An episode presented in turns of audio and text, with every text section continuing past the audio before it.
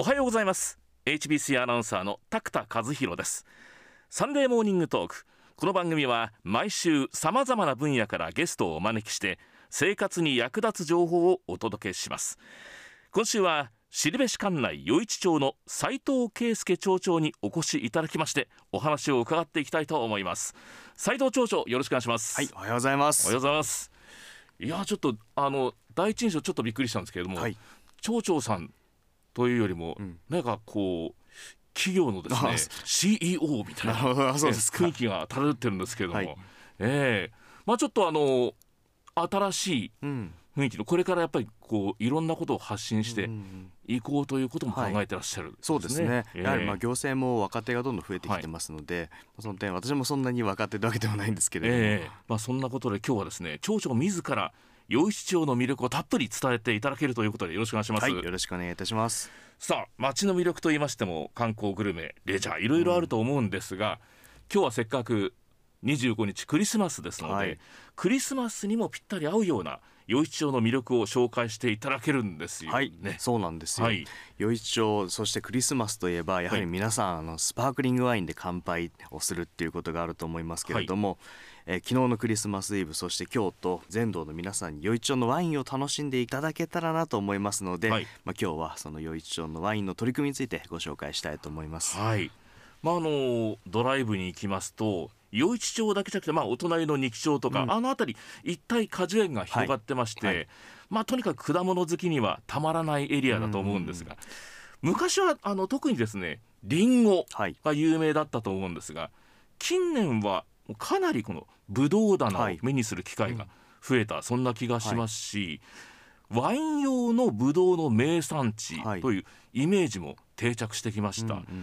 本格的にブドウの栽培が始まったのはいつ頃で、はい、そしてどんなきっかけで始まったんでしょうか。まさにですね、おっしゃる通りフルーツ街道と名がついてるぐらい、果樹園がたくさんある通りなんですけれども、もともと余市町も二木町もですね、リンゴの栽培から始まって、なんと日本で初めて商業栽培、リンゴの商業栽培が始まったのが余市町なんですよ。なので昔はですね、余市といえばリンゴ、リンゴといえば余市って、東京だけじゃなくてですね、全世界に広がってたんですね。そんな中、やはりちょっと青森にお株を奪われていきまして、はい、1970年代とかにリンゴの価格が低迷していった中で、産業を切り替えると、作物を切り替えるというような動きがありまして、も皆さん排水の陣でリンゴ農家さんが植えてあったリンゴの木を切り倒してですね、ブドウに変えていったと。でそれを牽引したのが7人の侍と呼ばれる、はい、今まだいらっしゃるおじちゃんたちがいるんですけれども、彼らが率先して始めていったのがブドウ栽培の始まりなんですね。なるほど。その農家さんたちがいわゆるこの7人の侍と言われていると、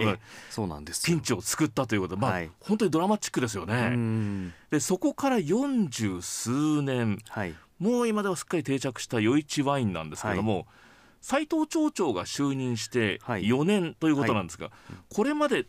特にどんな取り組みというのを行ってきたんでしょうか。ですね、具体的にはやはりその品種をどんどん構成を変えるっていうことが大事だと思ってまして、今北海道世界的にも温暖化の中で、ワインといえばフランスのブルゴーニュとかボルドーが有名だと思うんですけれども、温度が暑くなってですね、やはり皆さん大好きなピノノワールですとか、シャルドネという品種がなかなか作りにくくなってきたんですよ。そのような中でやはり北海道の余市というのはその世界的にも非常にピノノワールのいいピノノワールができる産地として注目を集めているわけです。でそういう中でその、農家さんたちがそのピノノワールとシャルドネを作りたいように政策を整えるということを今私がやっているわけです。世界的にもじゃあ今後さらに期待ができる地域ということですね。はい、そうなんですよ。世界的にも北海道は注目を集まってまして、それこそ北斗市の方ですけれども、フランスの有名な醸造家が、引っ越してきて畑を作るというようなことも動きもありますので、非常に楽しみですね。余市ワインを軸とした地方創生なんですけれども、具体的には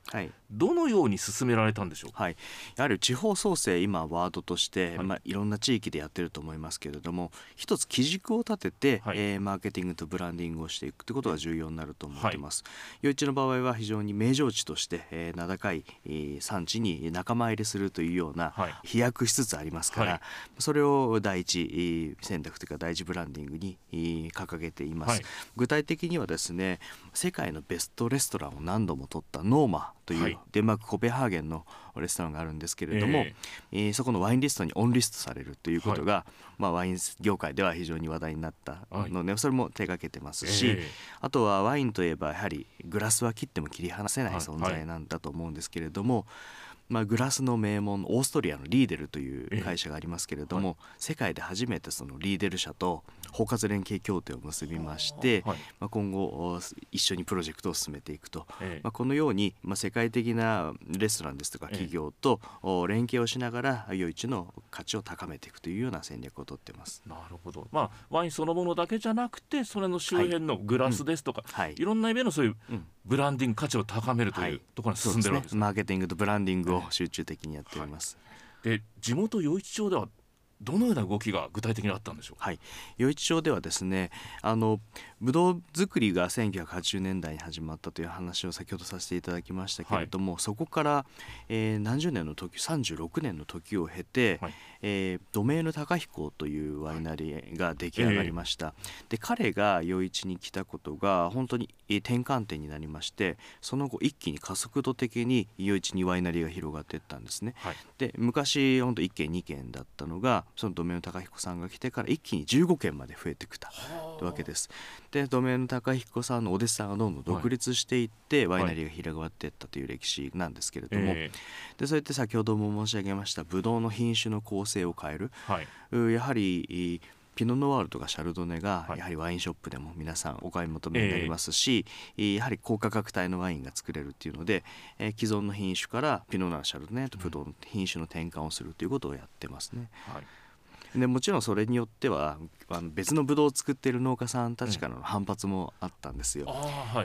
我々がやってることを否定するのかというような声も聞くんですけれども、いや、そうではなくてですね、地域全体を見た際に、地域の所得を上げていくことで地域を未来に残していくために必要なんだというような思いをちょっと語らせていただきまして、品種の構成ですとか、そこで手厚く補助金をつけるとか、そういう政策を進めております。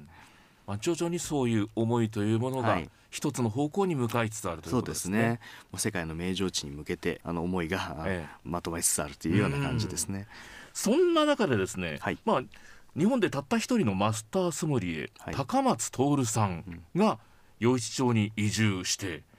で、余市町地域おこし協力隊ワイン産業支援員としてですね、去年着任したというニュースがありました。こういった高松さんのような強力な人材を得たことで、さらにですね、余市ワインの未来というのが開けてくるのかなと思うんですが、今後どのような動きになっていくんでしょうか。そうですね、高松さんはシドニー出身でして、ずっと母国語は英語、もちろん日本語も喋れますけれども、ネイティブなんですね、バイリンガルなんですよ。それでマスターソムリエの試験というのは非常に難しくて、映画にもなってぐらいの非常に難易度の高い試験なんですが、彼が来ていただいたことによって、海外へのマーケティング販路の拡大が強力に進められるようになったわけですね。ですから狙うのはそれこそニューヨークの星付きのレストランですとか、ロンドンの星付きのレストラン、それもちろんフランスもそうですけれども、そういうところへの売り込みだとプロモーションセールスができるようになりました。また彼の豊富な知識を求めてですね、いろんな方が余市町に訪れてくれるようになりましたし、ありとあらゆる面でですね、交流人口の増加にもつながってます。で、このようにもちろん日本全体、北海道もそうですけれども、見たらですね、今後の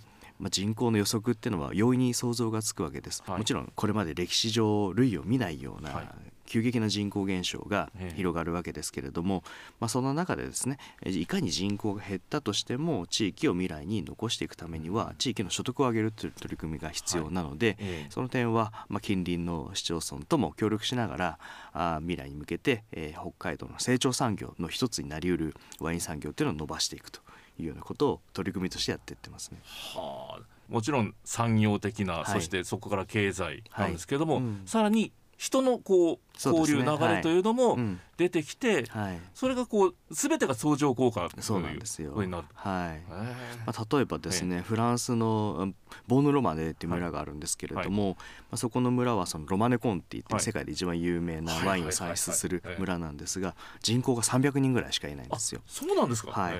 にもかかわらず世界中からも富を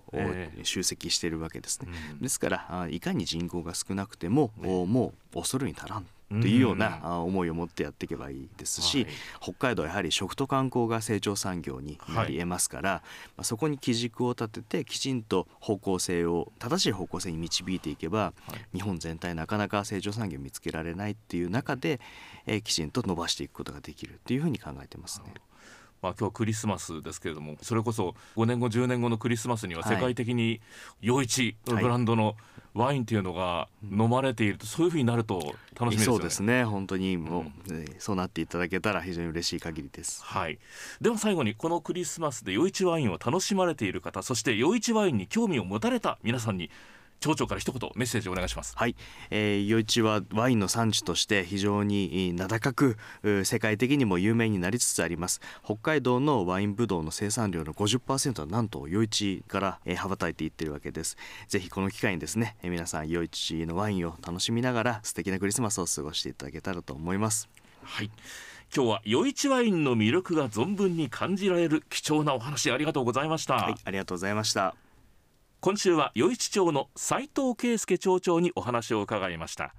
サンデーモーニングトーク、この時間のお相手は HBC アナウンサーの拓田和弘でした。